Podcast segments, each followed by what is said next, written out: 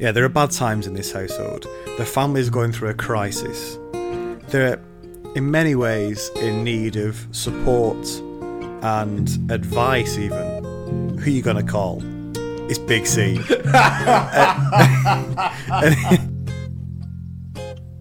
That was the point where I nearly threw the book where I was reading it. And, and mind you, I was in a coffee shop. Like, there, I was in public.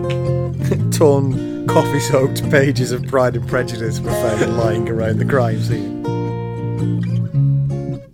We're taking care of business in England with the ladies. Woof. Well, hello there. Welcome Hello. To Sharklive Royal's third instalment of its coverage of Pride and Prejudice by that wonderful young woman, Jane Austen. I am, of course, one of your hosts, Matt. And joining me as he does every week is. I'm Dave. Hello. Hello, my good friend Dave. I'm just wondering now how long you're going to keep this voice up. That long. We're back to normal, That, mate. that long. Are we are we allowed to use kind of shortened and informal versions of our names if we're talking like Jane Austen caricatures? That's a good point, actually, yeah. I'm Matthew Ponsbury von Richthofen III. A German, I don't know why I'm German. Yeah, I'm royalty. German royalty. Good heavens. Yeah. Who are you? Uh, I'm David de Schmiffelhaffer. Funnily enough, I'm actually from Norfolk. I was going to say, you're saying Belgian. Yeah, actually, that's what I was going for there. We're just going to leave that there. okay, well, it's uh, it's time to. We've got a lot of material to get through today. Uh, we're reading from chapter 34 all the way to Russell, Russell, Russell, chapter 51. So, um, so we best get started, don't we, Dave? We best had. Um, so, chapter 34. And uh, Mr. Darcy picks his moment with impeccable timing. Just as uh, Liz is sitting there thinking about how much she hates him, he uh, comes round to uh, propose. Uh, it's uh, Like you it- it's an unusual proposal. Uh, Lizzie's already brushed off one proposal from Big C, Mr. Collins, um, and that wasn't exactly it's just Big C. Carry on, carry on. that wasn't exactly sweep you off the feet sort of romantic. And this one, um, as part of his proposal, he says, in spite, he basically says, in spite of your rubbish connections and general poorness of your family, I'd still like to marry her. Um, And now, is that extremely romantic given the kind of social setup of the day, or is that just another breathtakingly kind of unromantic proposal? Is it you're from horribly common roots, but my love for you overwhelms even my haughtiness, or is it you're from horribly horribly common roots, but you'll do? Like, which of those is it? well, I think we have a difference of opinion here because I think, as far as Darcy's concerned, it's definitely the former. And he, later on, when um, when Lizzie sort of points it out as being quite rude, he basically says, "You know, I was just being honest." um, oh, he he also uh, at this point admits to stepping between Mister Bingley and Jane. It was me. It was I. That dastard. Mm. Unsurprisingly, when you consider those two points, uh, the fact that he's admitted to ruining her sister's happiness and the fact that he's just insulted her as part of his proposal, um, Lizzie gives him the rejection to end all rejections. even more sweeping than the one she gave Mr. Collins, which was already Olympic standard as far as sweeping rejections go. Yeah, yeah. If you're going to get put down by Lizzie and uh, have a marriage offer refused, she's going to do it in some style. With panache. So this ends with Darcy leaving thoroughly rejected. And uh, we move on to chapter 35, in which Lizzie's gone for a walk in the ga- in the grounds, and Darcy appears, seemingly out of nowhere. I think he's just been hanging around waiting for her to turn up. And uh, he gives her a letter, uh, which explains one or two things. Are we about to have we come across a big bag full of plot? Oh, you better believe it.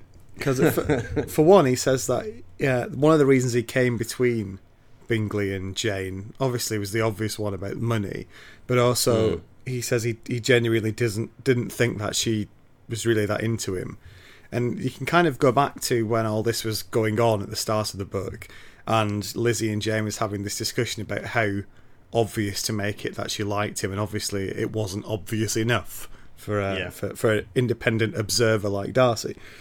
Um, I think I think he stands a little bit too strongly on his on his intuition in this one because mm. he's not exactly a kind of terribly marriage attuned, romance attuned type, is he? No. So, like, I, I, I really feel like this is a, a big misstep on his part, and it just makes him that much less sympathetic because how can you be that full of yourself to be like I looked at her and uh, as well as the fact that she was poor she didn't seem to be into him too much given my usually infallible marital radar I decided to end the whole thing off my own back.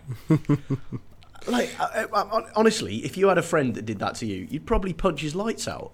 You you're really into somebody and he takes it upon himself to be like nah mate she's not that into you. And then go over to her and be like he's not that into you either. You'd be like hey, thanks fucking wingman. Cheers, mate. nice one. Yeah, I do increasingly get the impression though that the relationship between Bingley and Darcy is that Bingley is this sort of happy-go-lucky, nice guy, and Darcy's the sort of person in the background just sort of looking out for him and almost acting like yeah. his dad, which is a bit strange. I mean, which is strange when you put it in this context, but that, that, that certainly feels like role, a relationship. Yeah, yeah, very much. I think that is what Darcy takes it upon himself to do. Hmm.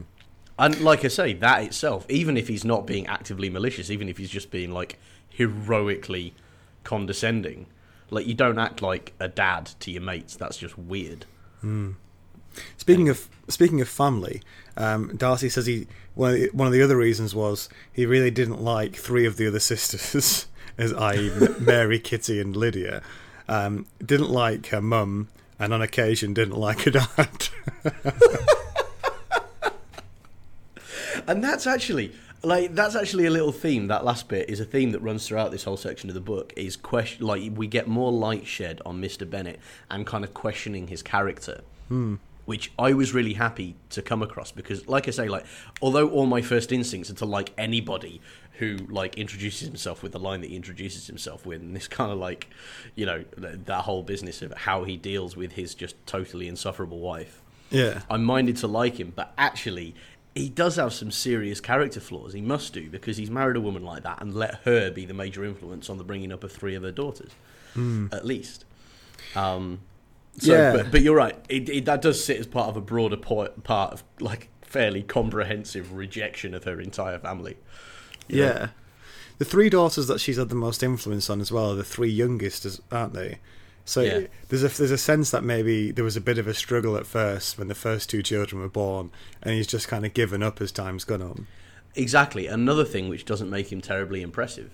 Hmm. You know, because we see, I mean, um, just like on a few occasions in this section, we reflect back on how Mrs. Bennet was in the first half of the book, hmm. and I quite like that that happens in this bit because it it really brings it home, like what a knob she was, hmm. like not not just kind of like a really interestingly drawn caricature, but actually her her caricatured words seem to be happening in a realistic and consistent world.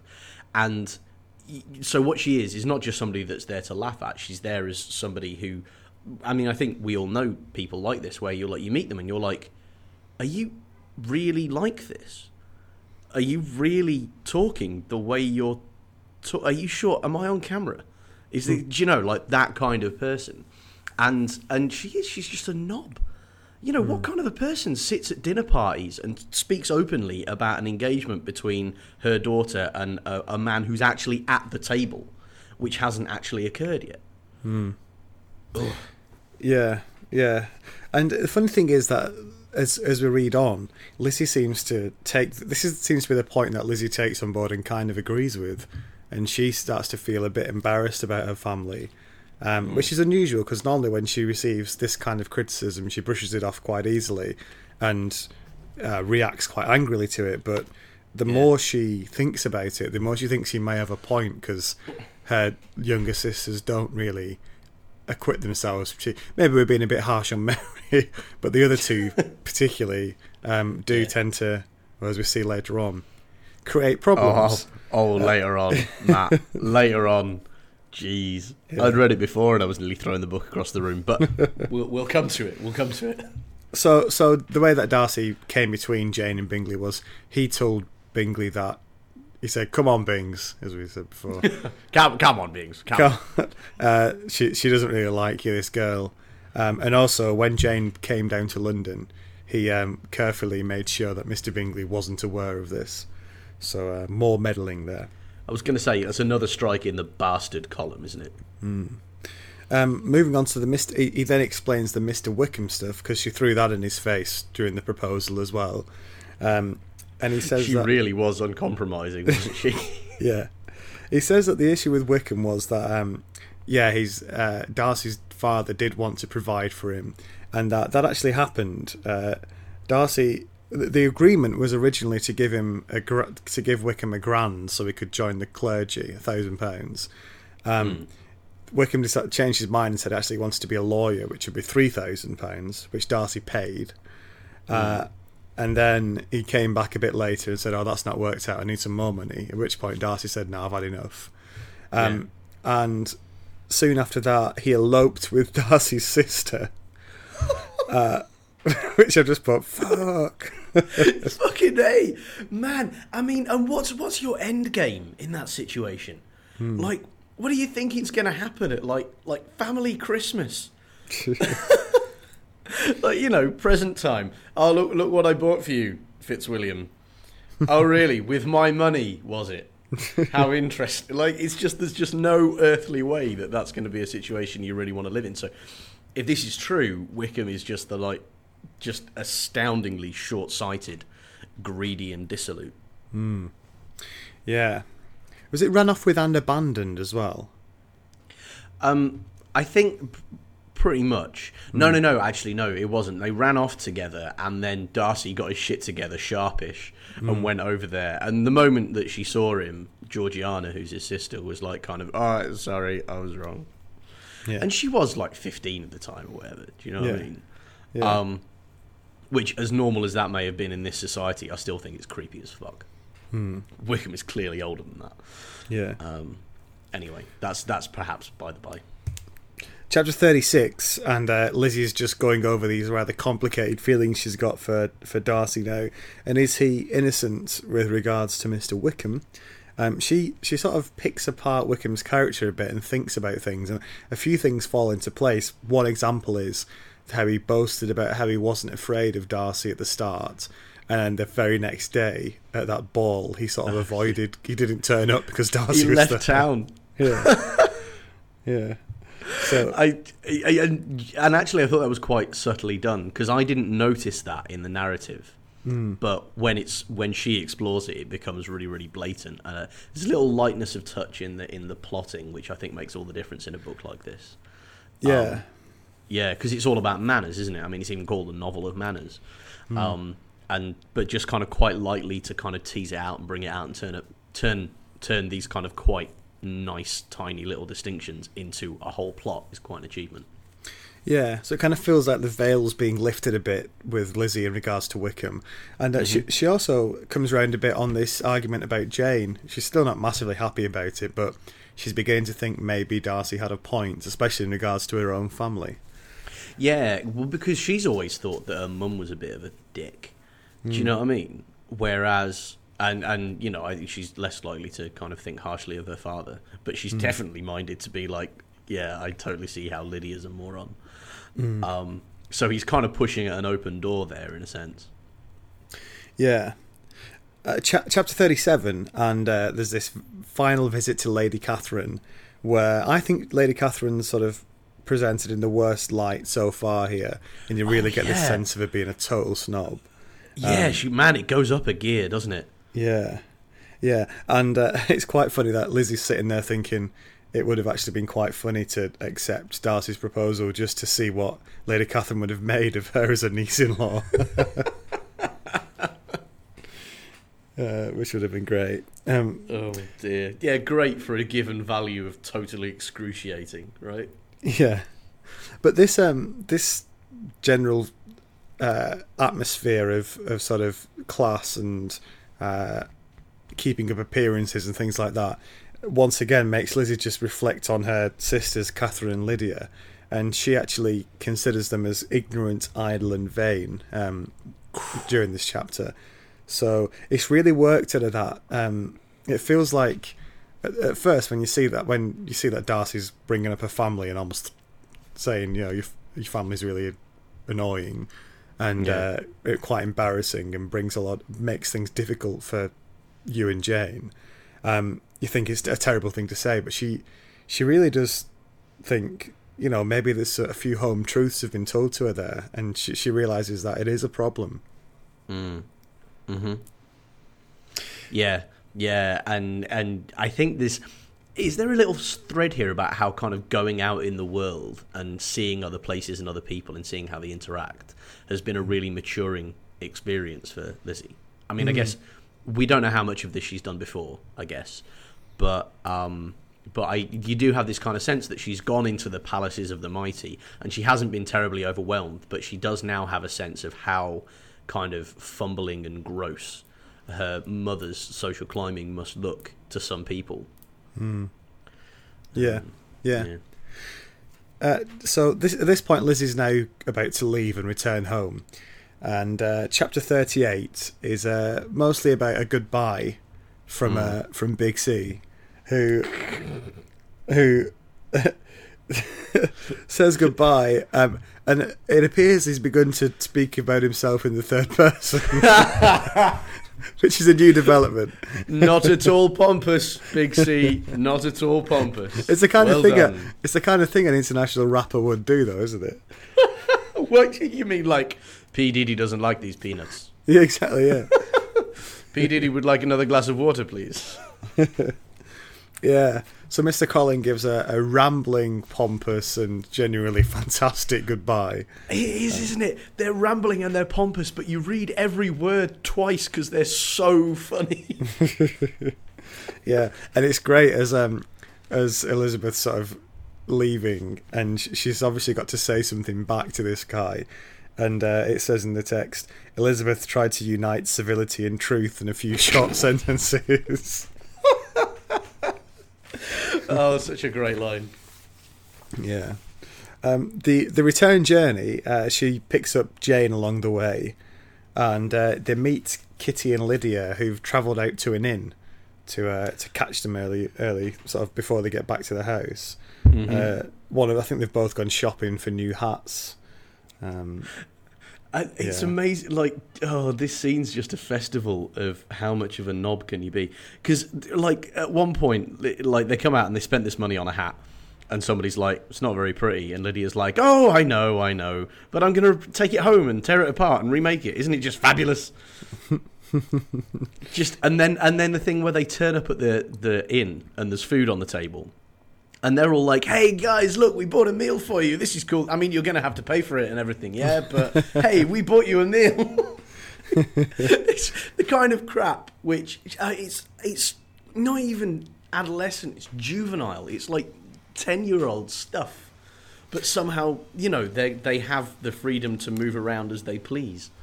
Unbelievable. Yeah, I think uh, Lydia particularly comes across as sort of a loudmouth and really rude and brash, doesn't she? In this, yeah, you're not kidding. Um, a total airhead is what mm, it is. Yeah, and uh, when when they finally get back, it turns out that the uh, militia are going to be leaving Meryton. Oh, and, zombie uh, apocalypse faded, has it?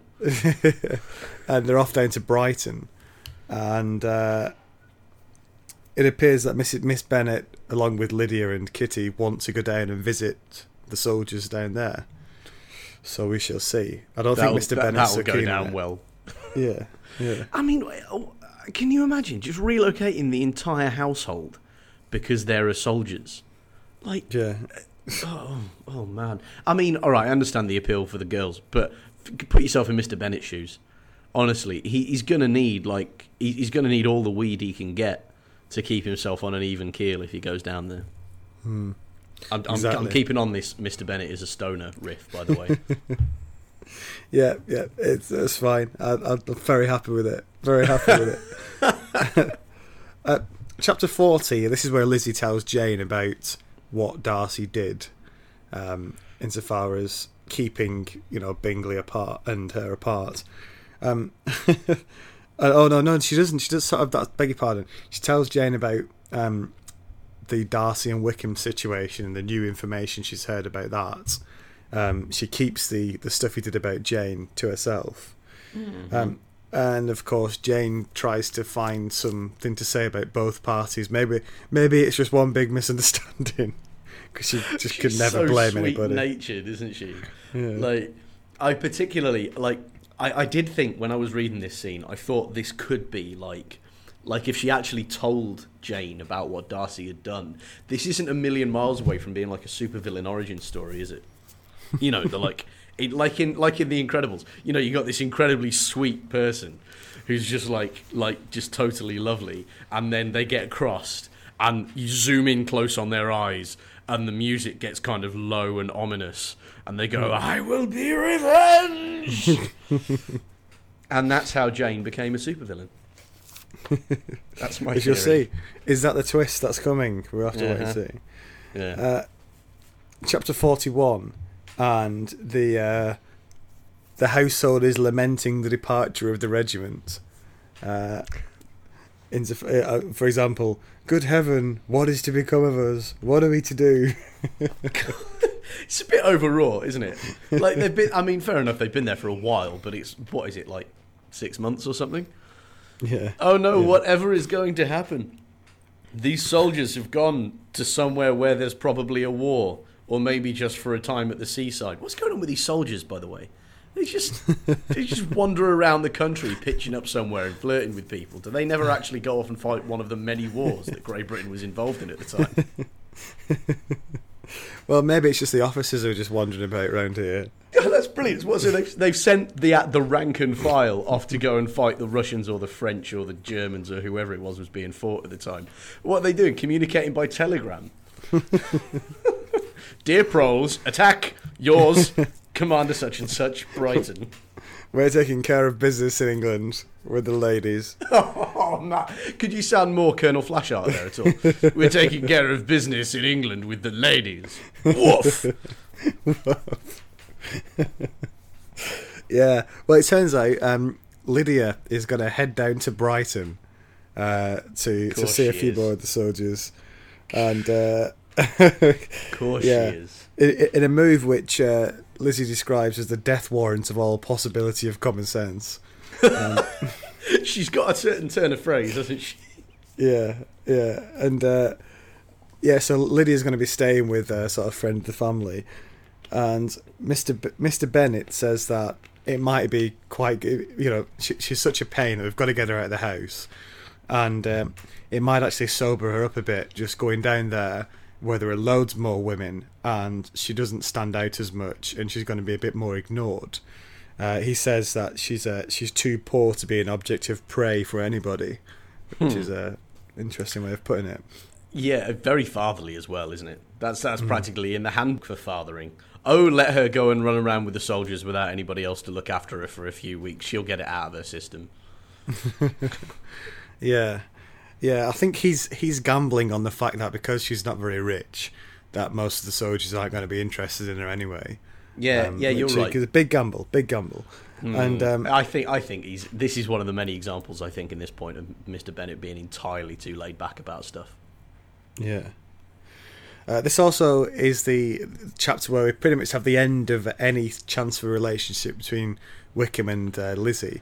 It's we found out a little bit earlier that um, this do you remember Wickham was after this Miss King girl who'd suddenly come into ten grand, yeah. and um, and she's actually been packed off now.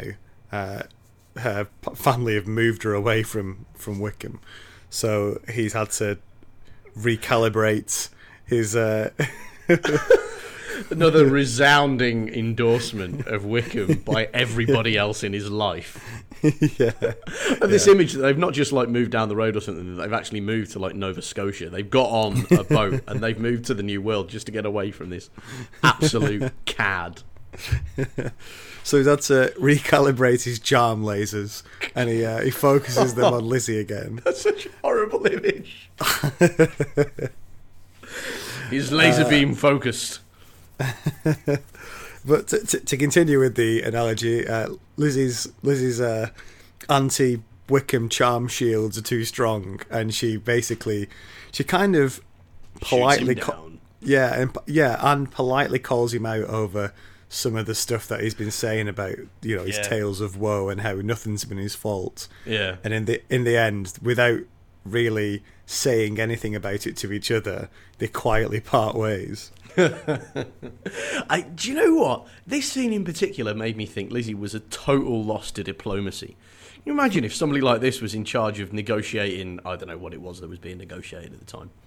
There'd be no need for those soldiers. The soldiers could stay at Brighton the entire time. Just send her around to talk people in and out of things. Incredibly delicate touch in these matters, you know. Yeah, she did very well. Uh, ch- chapter 42 is interesting because it starts with this. Uh, it's a bit of Mr. Bennet, and it's an admission that this is really is an unhappy marriage. That he married very young and uh, slowly began to realise that they just didn't really have anything in common, Hmm. um, which is which is interesting. Adds a sort of a sad beat to the to the story slightly Mm-hmm.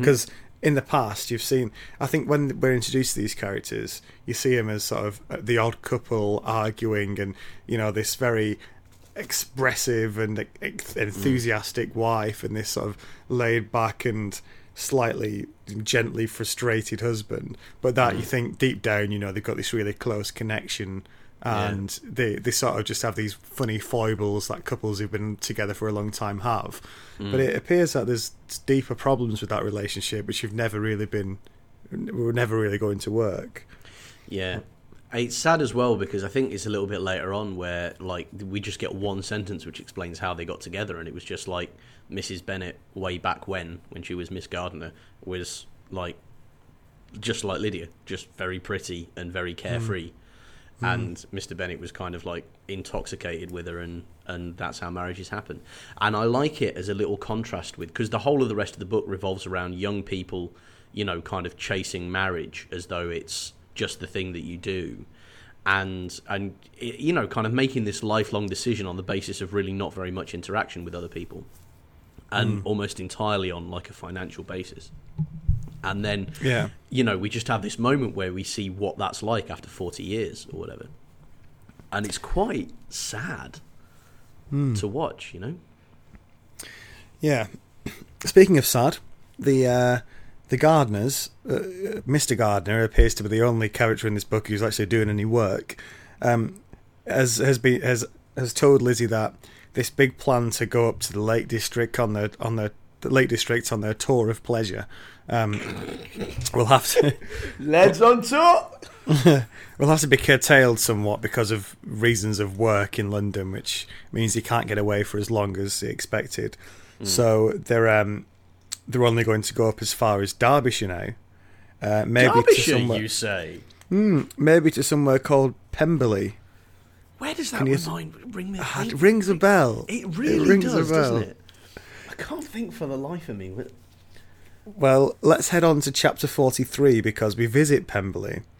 And of course, as we all know, it's uh, Mr. Darcy's That's pad. the one. That's the one. I'm Yeah. astounded, Matt. I, I, I, we were about due for another uh, happy chance bringing Lizzie and Darcy back together, weren't we?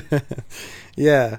So um, this is a strange thing for the time that when you go on these little holidays, you go and just visit random people's houses just to see what they're like, uh, despite Yeah. of how well you know them or how little you know of them. uh-huh. Uh, so they, they sort of they sort of do a, a National Trust stately home visit. I saw that, but with like a personalised tour and an explanation of the family and stuff. Yeah, and it's strange because it's almost entering an alternative reality when it comes to Mr. Darcy. There's mm. this portrait of him on the wall grinning. You can imagine him doing the wink and the gun, can't you? Like that's the only way it could be more informal. Just like yeah. right. Actually, if you ever have portraits you done, if you ever have like a massive house and a portrait of yourself made, I think I think you owe it to everybody to actually have a photo of you doing the wink and the gun right in front of the of the entrance hall, like massive entrance hall, huge painted portrait of yourself, just going hey. Yeah, yeah. And I've one in the entrance hall and one over the bed. I thought you were going to say one in the toilet then. Oh yeah, that's better actually. Yeah, in the toilet, on the back of the door, facing the Yeah. facing the throne. Yeah, you paint it in such a way that the eyes do follow you around the room. Horrifying. Anyway, carry on. Yeah. So there's this, there's the smiling portrait, but that's just the start of it. It turns out he's really nice to his sort of his hired help, um, and he's genuinely nice guy to everybody up here apparently. And Darcy returns, and again, his manner is completely different as well, Yeah. and it's almost like he's a different person. He's completely changed, hasn't he? Like all of this, like you can understand the kind of reserved kind of hauteur with which he gave Jane the letter before. Um, and it's you know it seemed to be in keeping with his character, but for some reason he's sort of clearly gone away and thought enough about. Sorry, not Jane, Lizzie. Thought Yeah. enough about Lizzie that um, that he's like he's just decided to warm up. Like go and find the hmm. defrost button which it seems you know everybody everybody had decided was lost forever. Either that or he's just he's just really hates traveling and whenever he's at home he's like hey welcome to my crib! I, th- I think there's more in that latter actually because I think it might be he's he's almost two different people when he's away and when he's at home because he's much more comfortable in his own surroundings and he he I don't know he, he doesn't feel as, as pressured into um, holding up these social norms and things like that Ah. because uh, the, the, the reason I don't think it's a massive change of character after meeting Lizzie is the fact that his his servants uh, like him so much already. So obviously he's been like this for a long time at home, insofar as how he how he is with people mm-hmm. back at back in Derbyshire, and obviously he's very different when he's out and about. Um, yeah it's it's rest of the dr jekyll and mr darcy isn't it Yeah, yeah. Uh, chapter 44, and Elizabeth meets Miss Darcy. And it's a surprise because the only introduction we've had to her so far is really has been from uh, Mr. Wickham and maybe Miss Bingley, who've both described two her. extremely trustworthy character references there Yeah, and especially Wickham, excuse me, especially Wickham described as very haughty and quite like Darcy. Mm. And she's she's not, is she? She's quite quiet and very shy. Yeah, yeah, and and you can see that as being quite similar to Mr. Darcy as well. If what we're saying is, you know, he's so gregarious at home because he's, you know, because he just doesn't have to be shy anymore. Um, but uh, yeah, she just seems lovely, you know, and this isn't uncommon. I guess people who are quite shy is often interpreted as kind of arrogance. Yeah. Uh, Mr. Bingley and Miss Bingley are also here. The whole gang's come up, and um, it's interesting that nice, you know, nice but shy as Miss Darcy is, Lizzie gets the distinct impression that Mr. Bingley isn't really interested in her, which is what she's been she's been led to believe that these two are, are likely to get married, and her experience of their interactions suggests otherwise. Yeah, yeah. Uh, also, Bingley's asking about Jane in a rather roundabout way. He keeps sort of dropping these questions in, doesn't he? He, no, he keeps talking about her family as a whole. Like, he Yeah, just yeah. keeps coming back to kind of like, and your sisters, how are they, all of them? Uh, particularly the ones I didn't speak to ever. Yes, tell me about all of your sisters. Uh, can't ask about. You can almost see him. He's like a protocol robot. He's like, must not ask about woman I adore. Yeah, yeah, exactly. Uh, chapter forty-five is interesting because there's this. There's a, it's, it's basically all the ladies together because because the, Is, the is men that, have is that a purposeful Flight of the Concord reference, by the way? yeah. so so there's Miss Darcy, there's Lizzie, and there's Miss Bingley as well, who's who's like a shark in this uh, in in this scene, isn't she? Because she's uh she's she's got a sort of I don't know, maybe not a shark, maybe like a, a cornered wild animal because she's she's got her back to the wall and she's trying to desperately trying to keep her claws sunk into Darcy and sort of scare off any competition. Uh, so, and you can feel that her sort of presence really is making Miss Darcy shrink back a little bit, and uh, and obviously she's she's got Lizzie in her sights as well. Um, yeah, we're on we're on for an epic cat fight here, aren't we? Yeah, and and when when Darcy comes back, Mr. Darcy comes back in front of him, uh, Miss Bingley makes this really poorly chosen move, in that she she said, let me just bring it up, page two two five.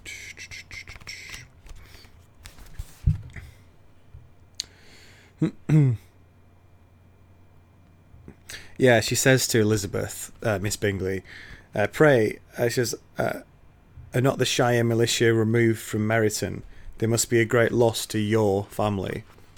Uh, suggesting, obviously, trying to put her down insofar as because obviously there's links to Wickham, and yeah. there's also the sort of the general snobbishness of the comment, and it's supposed to make Elizabeth feel uncomfortable and remind Darcy about how low low born she is comparatively. Mm-hmm. But all it really does is remind Miss Darcy of Wickham and what's happened there, and you yeah. see this shock on both both the Darcy's faces, and you yeah. realise just how big a miscalculation this has been. Yeah, and the thing is that the Darcys, who are supposed to be, you know, really high class and not shook, shaken by anything, kind of really like, Hua, and and Lizzie, she surfs it. It's it's an it's a magnificent display of sang froid. She's just sort of like, yeah, what? Sorry, you trying to knock me off? You know what I do with knock me off? I take it, I put it under my surfboard, I roll onwards. She's like, she loves it. She just can't get enough. I must have missed that line. can't, it's a, very strong sense of it in the original um, 18th century English, Matt. I don't, don't know how you missed it. Surfboards were very popular in Derbyshire at the time.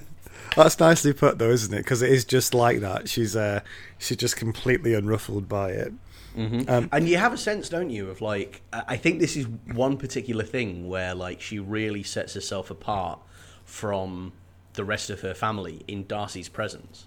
You know, mm. because because this whole issue of being somebody's equal is so important um, or not equal, or kind of the social gap between these two characters. And you know, for her to be like just incredibly cool-headed in a situation where even he was kind of wrong-footed and, and made incredibly awkward.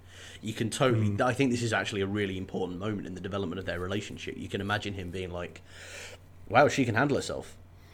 You know, yeah. like, and it really distinguishes her from the rest of her family because if that, if something like that had been said to Mrs. Bennet, you would have had a half an hour discursus on how it doesn't really matter and uh, how you know you should ignore all the implications that we're not very well off because surely we'll be married to all of you one day. You know, like it would have been yeah. incredibly awkward. I think that's what that's what Miss Bingley's trying to do here. She's trying to kind of lure Lizzie into a tiger trap, and she's not having any of it.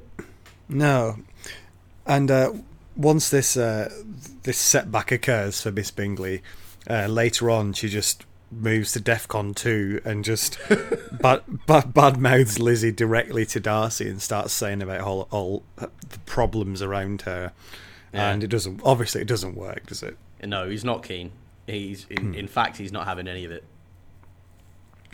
Okay, at this point in the story, I was beginning to think, I mean, it's good, but it's slowing down a bit. We need something to happen to actually move some plot along because I was getting a bit bored of just this slow move towards these two characters slowly beginning to like each other.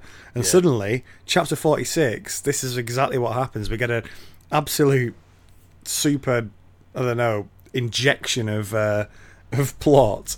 As it turns out, a, a, letter arrives um, from uh, Lizzie's family to say that Lydia has run off with Wickham. and, uh, and then there's a second letter which arrives in which it seems that Lydia thought she was running off to Gretna Green to get married. yeah. And they've actually run off to London instead and have disappeared. Disappeared in London. Yeah. I just I oh man, I I love that idea of like so we're going to Scotland, yeah? Yeah, yeah, yeah, definitely, definitely love, yeah. Although a bit short on money, so um Camden actually. Uh, but we'll, we'll go there eventually. Don't worry about that. Yeah. Now this comes as a massive shock to Lizzie obviously and there are a few examples where uh, the the strong female characters in this book, because of the times and when it was written, mm. they they still they're portrayed with a sort of a, a weakness, which is a, sort of a physical weakness, which seems odd these days. um, but was just taken for granted at the time. There are a few other examples in the book, but th- this is one of them where she has this terrible news and her legs begin to fail, like her knees tremble, and she, she and she can't get she she can't get out of the house to go and find somebody to go and find somebody to speak to. She's completely incapacitated. I think there was another another time, maybe when at the height of the Darcy conflict, where she got so upset that she had a headache and had to go to bed and couldn't come back downstairs. And it's Yeah. these sort of it's this old-fashioned view of women as being really delicate, and if they Yeah. get too upset, they just sort of wilt. and even a char- and even a character like Lizzie, um, that happens to in this book. Yeah, well, I, that's an interesting question, actually, isn't it? Because you're right. On the one hand, these these two events are grade A swoons, and we don't get a lot of swoons in in literature and drama these days. And I think overall that's quite a good thing. Um, but I do wonder if this is like a legit response to the kind of enormity of what's happened. You know, because I mean, we get the implications of this over the next several chapters, but it's clearly a sort of torpedo below the waterline to her entire family. Um, You know, there are financial implications. Uh, you know, there's the shame of the elopement. Um, there's the fact that none of her other sisters or her will be able to marry anybody of consequence ever again. Um, and it's you know, so it's um, perhaps it's less like finding out that your younger sister has bunked off and married somebody inadvisable very very young, and more like finding out. I don't know that like that uh, a particular member of your family has just been arrested for murder, or you know, like, you know, I mean that may that might be overstating it slightly, but I, I think that whole kind of shame honor thing is a really important element of this, and perhaps sh- her responding that way. Sure, it's anachronistic, but perhaps we are supposed to treat it as being as dramatic as that. You know? Yeah, I think it is an absolute disaster for the family, isn't it? Um, but yeah, I do think it's anachronistic insofar as that to, for that kind of for those kind of horrific things to be happening to somebody, and for it to the response to manifest itself in sort of just complete physical breakdown, and r- rather than sort of being unable to gather your thoughts a bit and being you know in tears but trying to carry on, it's just this sort of you sort of shut down um, and it doesn't yeah it doesn't it's it's an idea which seemed obvious back you know at the time of this was written but seems strange now so. Yeah, I mean that's definitely true. Um, I mean, we should never discount though the possibility that back then, if you know women were raised in such a sexist environment, it's very likely that this is what they thought they were supposed to do, and this is what all they thought they could do in response to adversity. You know, um, you know, which obviously is a reflection less on their hardiness and more on the way that they were raised and kind of spoken of, really. But yeah. It's interesting that the first person Lizzie sees after getting this news is Darcy Yeah. and she tells him and uh, he promises not to tell anybody else. And later on she thinks back to this when she's trying to think about how far this damage is going to go when they're trying to do damage limitation. And she thinks oh I've told Darcy but then she she believes that he is um, entirely trustworthy in keeping that to himself, and she doesn't think he's going to spread it anywhere else. Where compared to, imagine if she'd let this slip to to Miss Bingley, um, fucking hell. most of the country would know before. yeah, that's true. Before- Extra, extra, read all about it. It's rural gentry heavily disliked by urban aristocracy. In shame, in shame, read of the shame here. uh, chapter forty-seven, and Lizzie goes home, and uh, it appears that Mr. Bennet has. Uh, I mean, this is this is quite interesting with Mr. Bennet in that he's been so relaxed and laid back, and uh, you know nothing is too, nothing is going to upset me throughout this book.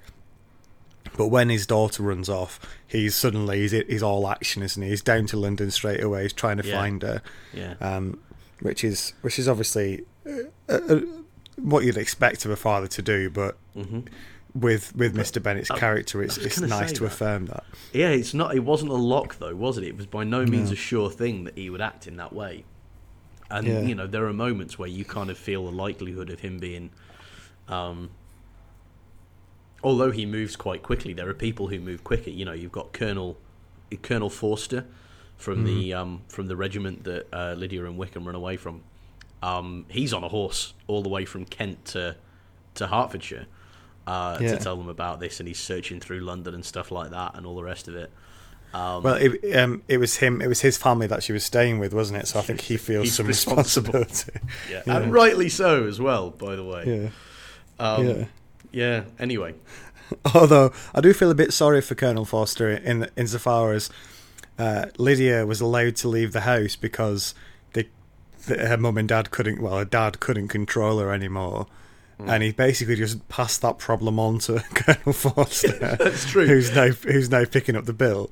Yeah, yeah, that's true. He would, he could very easily be forgiven uh, if he knew Mr. Bennet's kind of thought processes for turning up at his house and going, "I've just galloped fifty miles. Thanks, mate." Yeah. Uh, Mrs. Bennet um, is immediately, again, as we just were talking about in the last chapter, immediately taken ill as soon as this news hits. She retires to she retires to bed and doesn't Is- come out again. Is that a function of gender, or is that just a function of her being a bit of an, a moron? Well, I think it's I think it, in in the context of this time period, it's both Yeah, yeah, all right. Be- because you know it, I don't know. I, I just I just think it, it is. You see it with quite a lot of the female characters in this book, don't you? Mhm. Um, but yeah, she she I'd imagine she would be more susceptible than most to this sudden wilting of uh, You're not kidding. response. yeah, Yeah. she does seem to have embraced all of the kind of, um, all of the sort of most pathetic elements of, of how women were told they were supposed to be. You know, and this, this book's great because we have so many characters who kind of contradict that. Um, but she's Mrs. Bennet is one of the characters who most kind of embodies all of the stuff that was most kind of limiting and, and idiotic about the way women were taught to be in that time. Yeah, yeah. Now, uh, Mrs. Bennet's great greatest fear is that um, Spiders. Sorry, what? Carry on. I'm just coughing. Uh, yeah, Mrs. Bennet's greatest fear is not spiders. Ah, it's that uh, yeah, it's that they these two won't get married. That they've run off, and she's Lydia's going to return, having spent some time alone away with this young man, and not have married him. And she say, yeah, and she she says in desperation, if they're not married, make them marry. And it, I find it interesting that it's not so much when this happens, the horror isn't so much can we get our daughter back from this shady bloke who's run off with her. Hmm. It's can we make sure that she marries this guy? Yeah, and you, you get the whole force of why an elopement was such a kind of shameful thing. Hmm. Because it, it, you know, it implies that you're having sex outside marriage, and, and you know, there's the dishonor and the and and again, it's this this whole idea of you know, a, a woman's worth was only you know uh, marrying in virtue. And actually, at one point, um, Mary continues a 100% hit rate as a sympathetic character by basically saying that. She says something like that uh, females who uh, who elope without marrying are shamed, and and it's just you know it's so different from how things are today, and it's it's I, st- I think this does quite a good job of communicating the real kind of horror that people experienced at the very prospect. Hmm. Yeah. Now, chapter 48. Now, l- listen, Dave. Yeah, there are bad times in this household. The family is going through a crisis. They're, in many ways, in need of support and advice, even. Who are you going to call? It's, Big C. and and he, he steps up and he takes it upon himself to write them a letter. Oh, Because he he's heard it, the he hits it out of the park, doesn't he? Just the sheer front of the man in pretending that this is anything other than a peasants. You are shamed, and I will inherit all of your worldly goods. Bah! Enjoy your inevitable slide into the shameful gutter. But he manages to dress it up as though it's the height of genteel civility. What a knobhead, honestly. Well, he, he does say that you know this may be damaging for your relationship with Lady Catherine, which obviously is his prime concern. Um, Yeah, in any aspect of life. Yeah, uh, but he says he might, but he says he might be able to smooth things over for them. Um, and also he Thanks. advised like a favourite uncle. Oh, really? Yeah. It'll make it more possible for me to spend more time in the good graces of that horrible, horrible, condescending woman. Yeah, definitely. Cheers, mate. Yeah. He also advises Mr. Bennet to get shut of her, of Lydia. Just, just abandon her. Just give it up as a bad job. Yeah, and at which point everybody reading it goes, "Oh, I'm looking forward to you having daughters, mate." yeah, yeah. Oh, just it's just awful. And and that he like I'm constantly astonished by Mr. Collins' capacity for starting out saying one thing. He kind of says something good and then says therefore or like because he says "Uh, you know I feel this I feel that you are you know you are most fortunate because and then lists the exact opposite of every other reason that he that, that he's claimed he's going to give. He's like um, it's it's it's like it's a masterpiece of you know double speak. Um, and it's and you and the most amazing thing is that it all seems to be so unself-conscious. This is just the way he thinks. I believe he literally does think that he can the the most complimentary and helpful thing he can say at this point is to point out that they're all fucked. Unbelievable. Unbelievable. But that's Big C for you. He just does it his own way, doesn't he? Big C. He plays his own kidding. road. now, um, we, we hear a bit more. The, the, the village of Meryton, once almost collectively in love with Mr. Wickham, um, and now sort of his, his reputation's plummeting. Uh, he's he's now thought thought of as this untrustworthy guy. Apparently, he's left a load of debts around as well. He didn't really have any real friends in the village, and you really get a sense of everybody turning on this guy.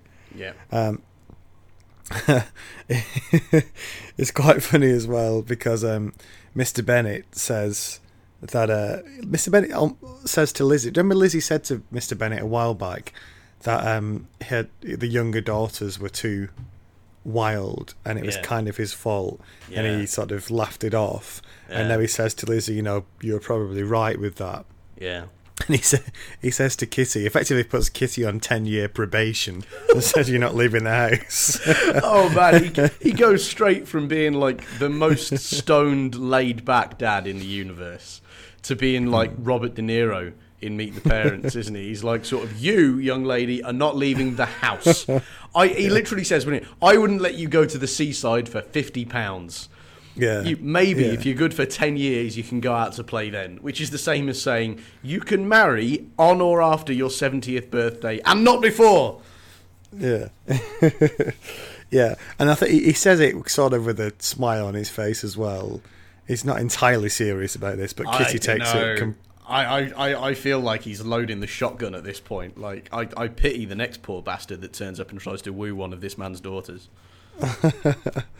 well, I think I I just thought it, he, he was it wasn't being entirely serious because at the end it says Kitty takes it t- took all these threats in a serious light, as if you know, unlike other people who maybe think he's not into you know he, he is to keep her on a tighter leash if you like, but not quite to the extent where she'll never leave the house for ten years. But, uh, I think Kitty takes it literally. She's gonna be like this old maid in the attic before she's Yeah. allowed to leave the house. Uh, chapter 49. Um, the, the funny thing about what happens here is uh, the, the big moment, obviously, is they've found. Uh, the, the news comes from uh, Mr. Gardiner to say that he's found uh, Lydia and Lydia and Mr. Wickham. But the the way the news is transferred is that uh, Lizzie bumps into both the butler and the maid, who I'm pretty sure up to chapter 49 just haven't made an appearance throughout the entire book. That's true. It's a bit of a weird time to introduce new people, isn't it? and they turn up. And I love how anyone who isn't an aristocrat or gentry in this book is just hilariously one dimensional.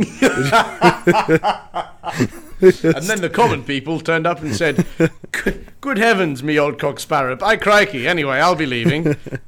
they just don't have any independent thought at all.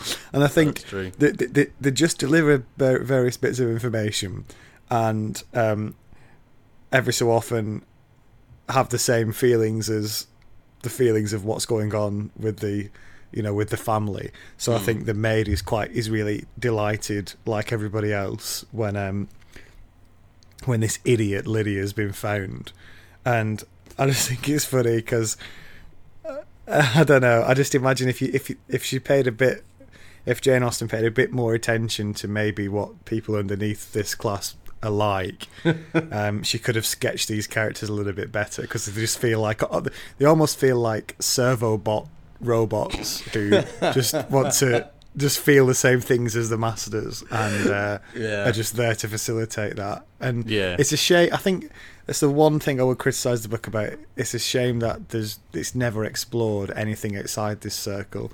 And I know the main point of the story is that, but it would have been nice to have a character which wasn't. I don't know. Maybe not a, a fully formed character, but just a, a couple of hints to suggest that, you know, um, there is an, there are other people existing at this time rather than just this this group. But anyway. Yeah. Yeah, but at the same time, you know, this was written by a woman, and we've seen in this how well the kind of restricted lives of women are sketched. And, you, you know, it's very clear that this was Jane Austen's life to a certain extent as well. Hmm. And so I can, I, you know, I agree with you. I think, you know, the, the broader perspective there is, the better. And you definitely do miss out on the, the experience of people who weren't posh in this book. Um, but at the same time, you know, where's Jane Austen going to have got that from? You know, I suspect that this kind of cycle of things was her entire life. I'm I'm not convinced by that argument though. Uh, Would you, especially someone who's so independently minded as Jane Austen is, um, she'd never be curious as to what these other people are like, and she lives with them. It's not like she never comes into contact with anybody who isn't in her class. She's never decided to have a conversation with anybody, despite how sing- how independently minded she is. Yeah, but I mean, have you seen how? Have you seen how, like, for example, uh, like the response to Lydia doing basically anything other than hanging out with her female friends and kind of flirting her eyelashes at people has been like.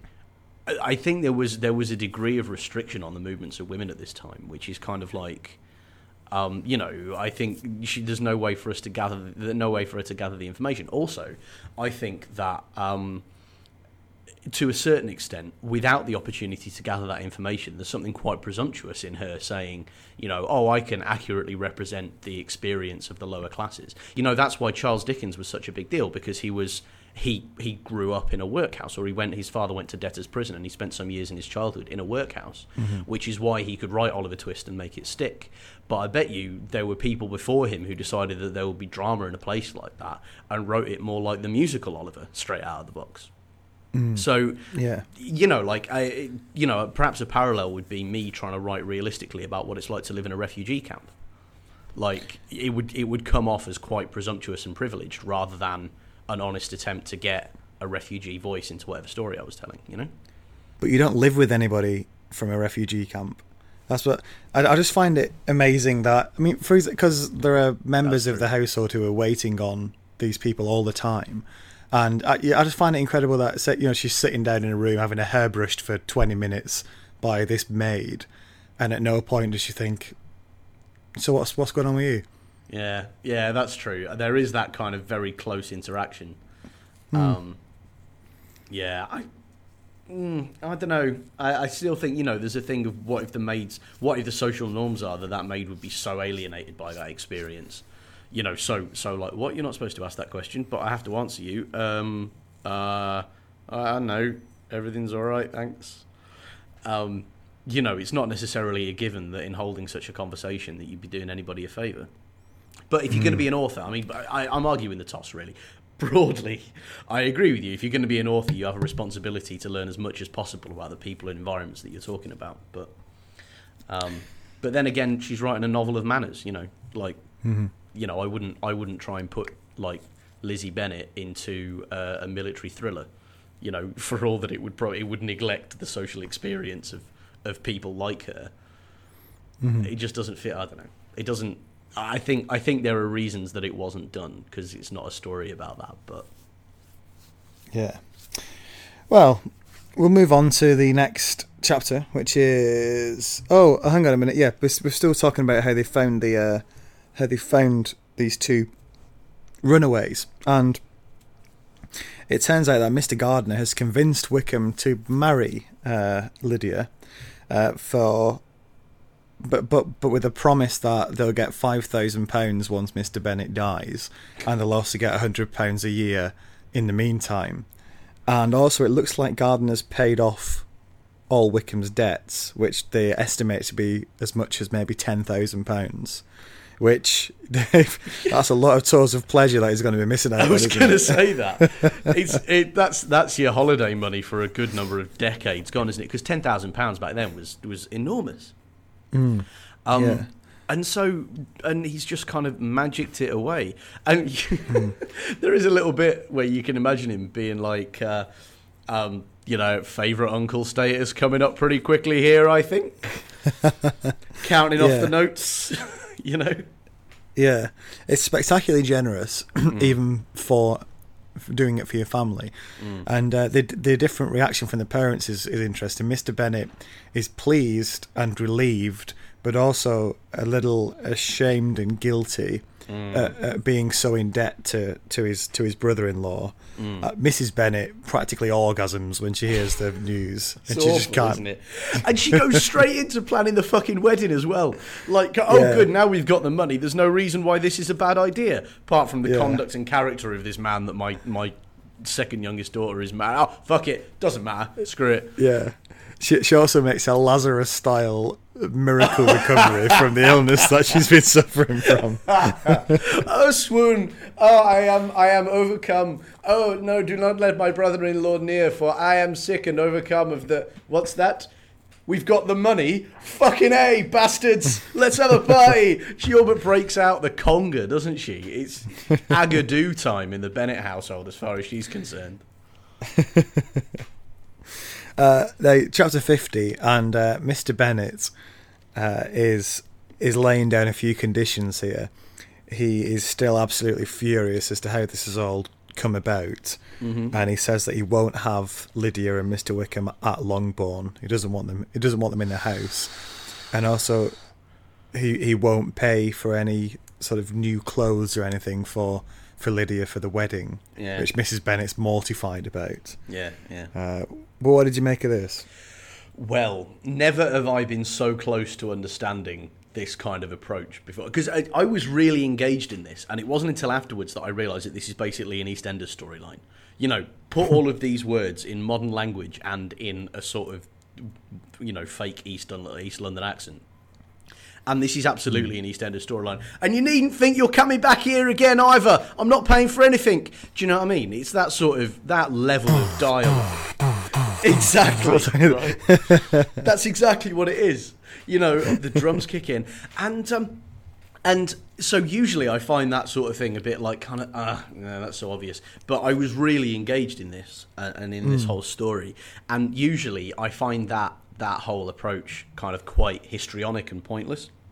But he did a really good job because we've had five quite long chapters of seeing the agony and the uncertainty and the shame and the worry of the Bennet family and their broader family. You know, you really you really feel it when Mr. Bennet's like, and she's not coming back in this house.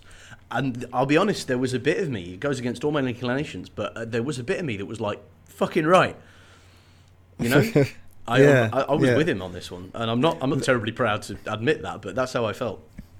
They might be compounded when Lydia does return uh, later on as well. Yeah, if I ever had a moment's doubt, honestly, when she comes back in. that was the point where I nearly threw the book across where I was reading it, and, and mind you, I was in a coffee shop. Like there, I was in public. You started flipping tables. You know. She's just so self-centered and irritating. Ah! I did basically go Incredible Hulk about a novel of manners, by the way, about the matter of who's marrying who. I've been changed by this book, Matt. I don't mind telling you, I've been changed by. who, who can I take this out on? Cappuccino. Uh, I'm yeah, not admitting to any of that, by the way. If you're reading the papers that some nutcase did that to a coffee shop round me, it wasn't me. Unrelated incident. someone's someone's leveled a coffee shop in Cambodia. Uh, pol- police reported that it seemed to have something to do with a 200 year old novel about rich people attempting to marry slightly richer people. Yeah. We're totally Torn. baffled, said a police spokesman. Torn, coffee-soaked pages of Pride and Prejudice were found lying around the crime scene. Worst bit was, I was reading it on my Kindle. Like, it would have cost me a lot of money if I got that frustrated, Oh. just flinging this electronic device across the room. I came that close to it, I tell you.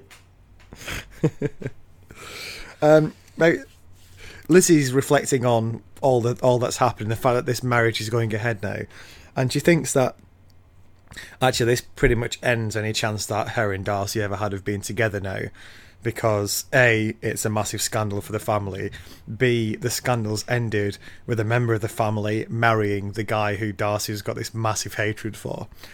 Uh, so it doesn't it doesn't seem so good, and I think it's it's only now that she realizes or decides, depending on your point of view, that this is the guy she wants to be with, and that he would have made a really great husband. And it's it maybe it's, it's it's an element. There's an element of suddenly she wants something that she can't have, and Yeah. part of it is the fact she can't have it now. She realizes that she wants it. Yeah, you don't know what you've got till it's gone. But there is mm. also an ex- there's a bit of a slow a slow hand clap due for this moment, isn't it? I don't think it's just because it's one of the most famous romances in literature that you're all kind of you've been waiting for her to get there for like three quarters of the book. I think you know it was been very clear for quite a long time that this is where she's going, but it's only in the shock of knowing that it can't happen that she really embraces it at all. So you're sort of like, Yeah. well done, Lizzie, top work, lass. Yeah, uh, they come to a compromise with uh, with Lydia as well, insofar as Mister Wickham is now leaving the militia and joining the regular army, which means that he's going to be stationed in the in Newcastle. where So- the wars are. What? Still makes no know. sense to me at all. That. Uh, uh, yeah, it's a bit late for them still to be having trouble with Scotland, isn't it? Yeah, by by a couple of centuries, really. By by about by about three hundred I was going to say that. Like this is this is fairly far removed from that time, I think. So what they're doing in Newcastle, I could not tell you. Yeah, Yeah. yeah. But um, yeah, but that means obviously because Lydia is moving away, that the Mr. Bennet can sort of soften his position insofar as having them round after the wedding Uh-huh. before seeing them off. He he he, decides that's that'll be okay. Um, that just just sticking on that. Diff, what what do you know the difference between the, what the militia and the regular army at this stage? Ooh, all right. Um, yeah, but I hasten to add that I'm no expert in it. But pretty much, the army was a collection of like a. You know how even today you have like the Duke of York's regiment Mm-hmm. and the Duke of Lancaster's regiment and the rest of it, and that was literally like part of the role of a, a nobleman at the time because they were supposed to be the richest people, mm-hmm. was to mm-hmm. finance and run like their own little bit of the army and kind of you know getting the uniforms and all of that stuff. And that's why you had to be rich to be an officer because you paid for the privilege of being an officer. Um, you didn't draw a salary. You were the way you paid your debts was by plundering basically places on the battlefield um, um, but the difference between a militia and the regulars i think um, is that um, is that the the regulars were the first ones kind of gone to, and they were slightly more kind of centralized, whereas I think the militias were just kind of like were they were organized, but they were smaller, and maybe they were more like the territorial army is today. You know, which would explain why you know you have. You know, they of course they're not deployed. Their their their whole purpose is to just kind of be the British Army in the British countryside um, uh, at, you know, at this point in history, whereas the regulars might have more of a chance of being deployed somewhere, possibly. Yeah. So it's a it's it's a difference between I don't know um, um, the regular army is a bit more professional, and Yeah, I think so, and probably more likely to be deployed as a kind of first first resort thing, and maybe there's Yeah. more, maybe there's government money in it as well. Like I say, I mean, you yeah. can probably tell. I like. I think that's what it is, but I'm I'm no expert in how it particularly worked at this particular period in time. yeah. Well, I feel so. It's a bit of a promotion for Wickham actually, Yeah, and which seems un- unlikely given that he it says he's also running away from quite big debts in Yeah. um, in Brighton. he's done extremely well out of this, hasn't he? He's got Yeah. ten grand on the five grand on the way eventually, hundred quid a year, uh, which is no small amount of money at this time. All his debts paid, then a promotion, all for running away with somebody. What a knobhead, honestly. He must all of, all of his pigeons have finally landed. Git. Uh, final chapter for today is chapter 51, and this is uh, Lydia's glorious return to Longbourn. Oh god, Uh, Matt. and you'd you'd think there might maybe some uh, sense of shame or embarrassment about how all this has turned out. Not a not a bit. She turns up, uh-huh. and she clearly feels like she has won the game, if you like. She's the first to get married of all the sisters. She's done it. She's found herself a handsome young husband, and she's going to lord it over everybody. She's completely oblivious to the trouble that she's caused. Yeah, completely as well. Not like, and to the extent that you're like, do you have any idea how the world works? You know, do hmm. you have any idea what you've done here and what you've necessitated? And there's a good chance that she's such an airhead that she literally has no idea. But she hmm. like, like this. Oh, the letter that she sent, and then this bit. I'm like, I, I was, I was enraged reading it, and I don't get like that about books, really. You know, like I'm able, I'm, I, you know, I think about themes and characters and all of that nonsense. You know, I think, but this bit, I was properly like, you, you fucking, you, you ah!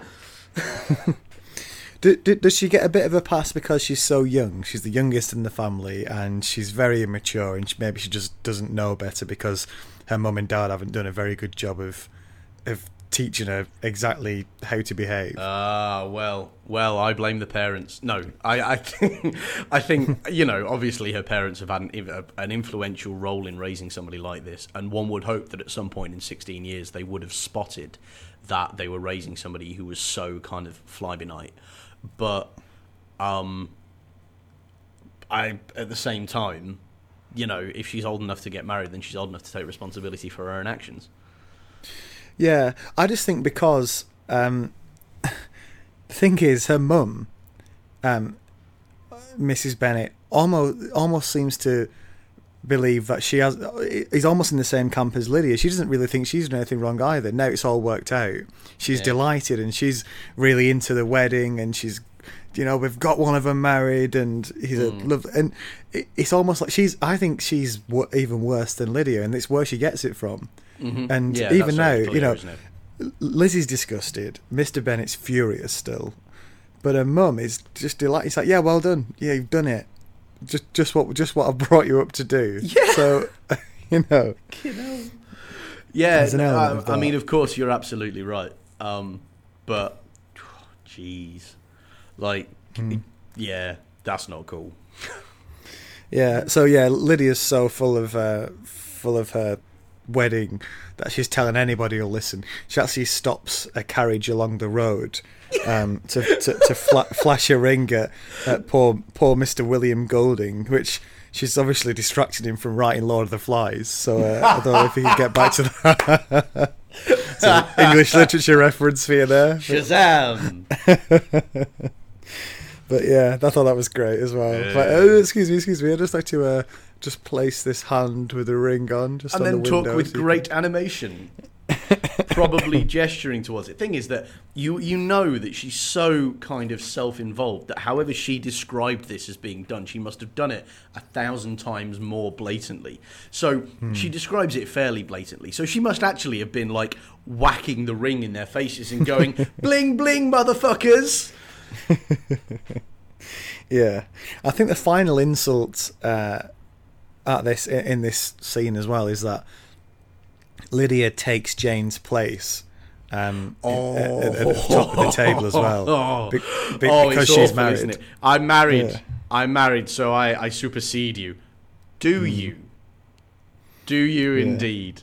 Unfortunately, there's a little clause in that way of doing things which has an exception for being an absolute wanker. I get the feeling though that Jane would be like, "Yeah, I suppose you do. Yeah, okay." Yeah, lovely Jane. Lovely Jane would go right along with that. yeah, yeah. Well, well, that's understandable. You've had a long journey, so you want to take that seat. Yeah, I'm gonna. fine. Oh, I, and I suppose you, you are basically a lovely person because everybody is as lovely as me. I am lovely Jane. It's yeah. So so Lydia says she's going to be off to Newcastle for the winter. She says um, You've got to come and visit me. I'll be at Newcastle all winter. I dare say there'll be some balls. I dare say there'll be some balls too. Dear. I dare, say, I dare say there'll be some shrivelly balls. Newcastle in the winter. dear oh dear. That's not that's not a place for the warm of heart. she really, that would be that would have been a great way to sober her up. Actually, Yeah. Have some gna- gnarled old Geordie come over and go, ah, Newcastle is it? Newcastle in the winter when the wind whips through. I'd like there are two things I'd like to say in response to that. First of all, that would have been absolutely incredible, and in fact, I think it's a it's a fairly well functioning curse to say I wish them a pleasant and long marriage in Newcastle in the winter time. And the, Yeah. the second thing is to congratulate you for not trying a Geordie accent there. yeah, well, The, I- the I temptation was it. there in front of you, and you resisted it, and Yeah. well done. um, Lydia's recollection of the marriage, uh, the wedding day, should suggests that the wedding was done fairly quickly, um, probably to tie Wickham down. Yeah, I was going to say, imagine talking to the vicar about it, can't you? Listen, I'll be honest with you, this is all a bit thrown together, and the groom, frankly, is an ass. So if you could hurry it up until we get to the legally binding part, and then then we can sort of ease off a little bit and have a couple of hymns afterwards. Yeah, yeah, cool. Just, Yeah. just, just get him locked in, because- is what I'm saying.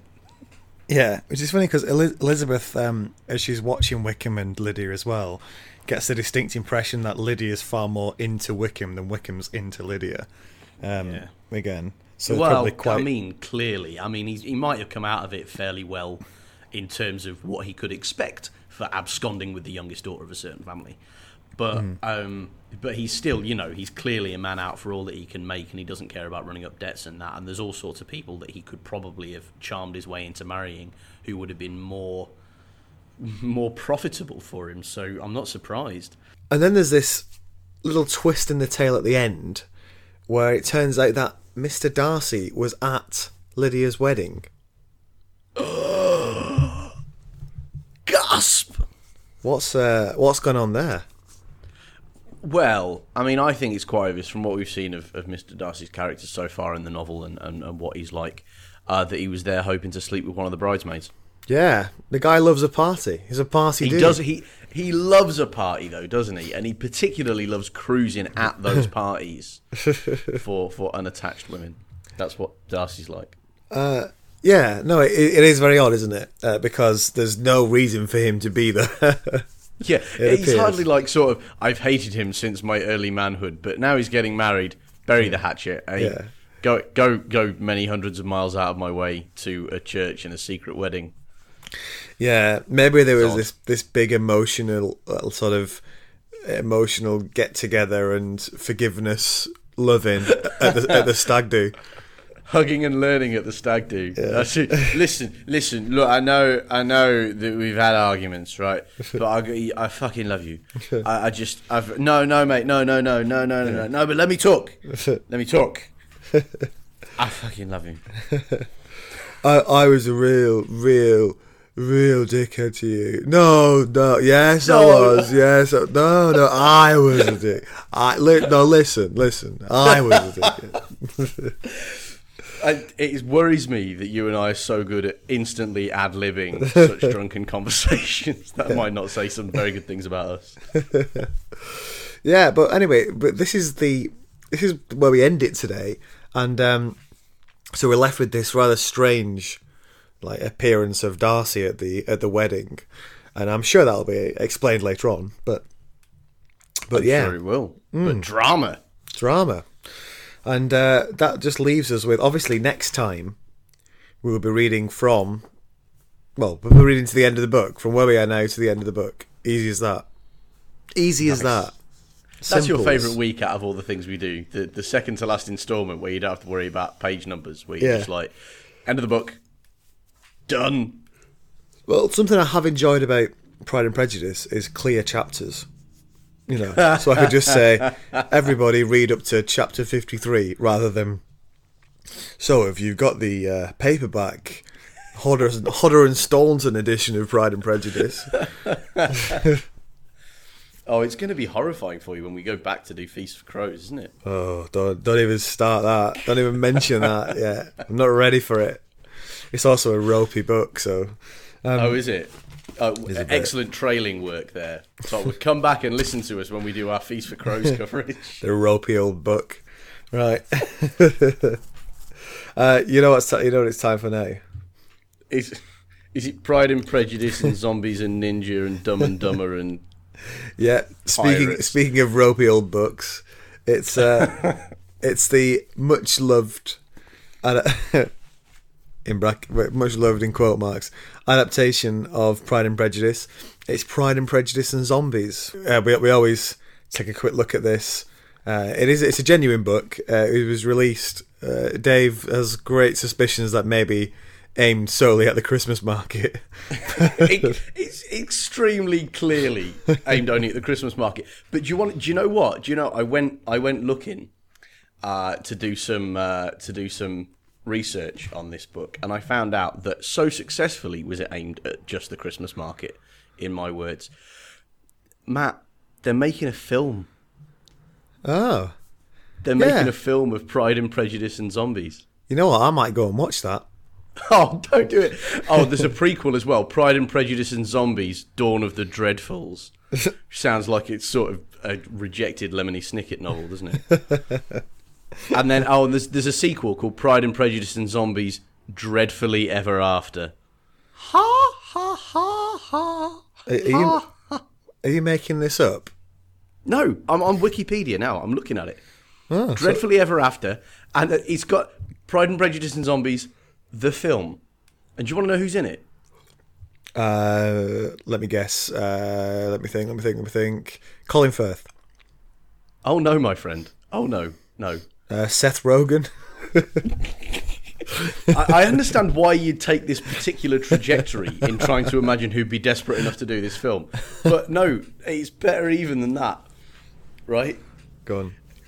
Starting off, there's, there's the former Doctor, Doctor Who, Matt Smith, playing Mr. Collins. All right. And he's got some fairly serious pull these days. So what he's doing doing it, I don't know. But Well- even better than that, when the role of Big C comes knocking, you've got to take it. you can't turn it down.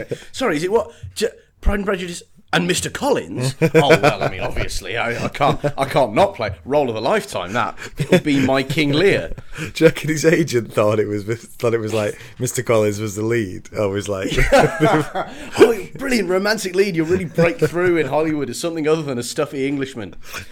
What? yeah. Um, no, even better than that though. Um, coming to a, a Game of Thrones connection, it's got Charles Dance and Lena Headey in it. Wow, it's got- quite a good cast, isn't it? Yeah, it's got the father and daughter Lannister in it. Hmm. And and there's a bit of me, despite the fact that I think this is this is the death of cinema, that actually this is quite a good idea and I might watch it. Yeah, yeah. Well, well, shall, shall we shall we further wet the taste buds with a with, with a bit of a description of, of of what happens in this this section of the book? Let's. but I'll just leave you with this before we do. Yeah. Originally, Natalie Portman was cast in the lead. Academy Award winner Natalie Portman, right? Yeah. Do you reckon she just didn't get the, the script that had Anne zombies put on the end of it? She was like, "Oh, they're doing Pride and Prejudice again. Oh, great! Yeah, no, I'd love to do that. Bit classy. Yeah. I'm I'm not Sorry. a massive Natalie Portman fan to be honest. You know, No, I, oh, she's fantastic. I, I well, I think it's well. Uh, I, let's let's leave that because because that that opens a dangerous door to me talking about how I don't really like Star Wars, and then I think we get we get loads of hate mail. So, No, but nobody likes the first three Star Wars movies. Nobody likes those. cli- I'm clipping that. That's going out on Twitter. nobody likes episodes one, two, and three of Star Wars. Is that the? Or if they if they do, they're idiots and they can't even type. So I'm not scared of them on the internet. Please cut all of this. is that the? Um, I'm I'm confused now. Is that the, by the, by the first three? Do you mean the last three that they made? I do, yeah. Oh, okay, yeah. The in sequence of the storytelling. Yeah. See, that's another reason I don't like it. You can't even. it's- not even clear which one's which.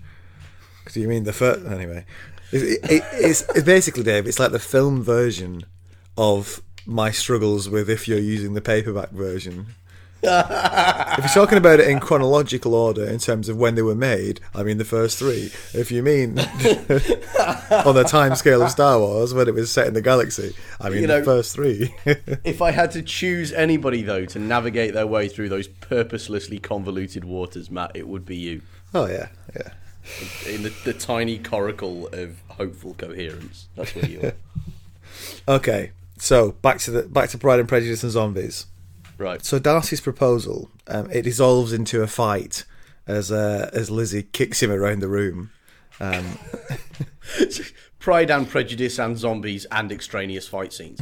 Is this the Matrix Reloaded? Is that what they were going for? that might be the way they shoot it in the film, I suppose. A door bangs open and 95 identical Mr. Darcy's run out. Uh, Darcy's excuse for keeping Bingley and uh, Jane separate is uh, that he thought that Jane was. Do you know when Jane was ill? Um, he, he, he thought that she was turning into a zombie, and that's his excuse. um, no, this is quite good. Hang on, let me bring it up. Let me just bring the page number up. Do you know there was a Mister the Mister Wickham and Mister Darcy falling out? right. He's a Mr. Wickham comes across as a genuine cad and a horrible human being. Um, Yeah. And one of the one of the recollections that Mr. Darcy gives Lizzie is uh, Mr. Wickham happily boasted of his intention to practice his roundhouse kicks on our deaf stable boy in the hope that a broken neck would serve as punishment for a saddle polishing that hadn't met with his approval. Now, fair enough. That is excellent satire. That's a good line, isn't it? It is, that's a fantastic line. Yeah, uh, the the tour of pleasure, which uh, which Lizzie goes on when they end up in Derbyshire. Um, Yeah. What one of the fun, uh, one of the fun activities they involve themselves in is burning cages and cages of zombies. So um, that's unusual. What is like a little diversion on the road to Derby? Just sort of stop off in Coventry and set fire to some deads. Yeah, she's watching. She's watching these cages being lowered into a big bonfire and stuff. Um, which is, which is weird. Uh, That- yeah, yeah, that's weird. That's the word for it. Yeah, uh, rather rather sort of expectedly, I suppose. Darcy's arrival in Pemberley, uh, when they meet there, he saves Lizzie from this massive horde of zombies. Uh, oh, That's to be expected. That's how you know when, when he's a keeper. there's there's a deviation in Big C's story, Oh, is there? Mr. Collins. Yeah, Does he become a zombie? yeah. No, he writes to he writes to the family to say that unfortunately, um, his his wife, who was looking extremely worse for wear at the wedding, um, has turned into a zombie. So he has taken the decision to behead and burn her. So that that's the fate that awaits Charlotte in Pride and Prejudice and zombies. I'm curious as to how he makes that sound like an act of utter obeisance to uh, Lady de Bourgh, though, because Yeah. everything he does, he couches in the in the context of you know, you know, serving, licking her boots. Yeah, Yeah. Conscious of the social embarrassment which I knew would proceed from my new bride turning out to be one of the revenants. It's interesting um, if you just pause a minute to decide which which one, which version of the book is the worst fate for Charlotte, turning into a zombie and ending up beheaded and burned, or another twenty years or so living with Mr. Collins. I, actually, that is an interesting thought experiment. Which one of those two options would you take if you had the oh. choice? Oh well, do you know what? I, I quite like Big C. I think we get on like a house on fire. You do. yeah. You, you, you like the idea of share, sharing a life with him domestically, a yeah. bedroom. Well, I was going to say I like the idea of sharing a house with him. Maybe not so much a bed. Uh, but you think you think as a friend he would be fantastic banter. I think as an Yes. Oh, yeah, Big C, you're always with the repartee. You. as an odd couple roommate, I think it'd be hilarious. Oh well, if we're casting a sitcom, then yeah, absolutely, bring it on. But Uh, afraid you're on your own for life. Yeah. The final thing I've got here is uh, when Lydia turns up with Wickham after they've run away. Um, Wickham somehow ends up like ho- horribly injured to a sort of a, a comedy level extent, where he's being sort of carried around in this litter, and uh, he can hardly sort of In a litter. yeah, he can he can hardly get up, and he's got like his I don't know, he's got like, all these extreme injuries and he's barely alive, and uh, Lydia's just completely almost oblivious to it. It's just really pleased at being married, which is quite which is quite funny as well. Yeah, that's very appropriate to the character, isn't it? Yeah, that's a little bit better than the, the first few installments of that, I suppose. Actually, that is it has hit its stride, and I, I have to say there were fewer ninjas in this particular little bit. So, um, Yeah. Well, that's the uh, that, that that's so that's Pride and Prejudice and zombies. Uh, yeah. another, another one of those next week. Tune in. Yeah. I'm sure that's what everybody's listening for. Yeah. Um, the only other thing to say today is uh, if, if you've got any feedback for us, we're recording this slightly earlier in the week, so we may you may just miss the cutoff if you've sending feedback in for last week's. But uh, as ever, send it to sharkliveroilpodcast at gmail.com. That's sharkliveroilpodcast at gmail.com. And uh, we'll we'll read out your feedback next week, along with uh, we'll be doing obviously the rest of the book and some reviews from around the web, which we always do, and uh, some final thoughts as well, sticking it in context of its time and how important a book it is. Absolutely, Don't miss it. Don't miss out. dream. Yeah, and that should be up next Monday. Yeah, there you go. Until then, Until then, Matt. enjoy your pride, enjoy your prejudice, and enjoy your zombies.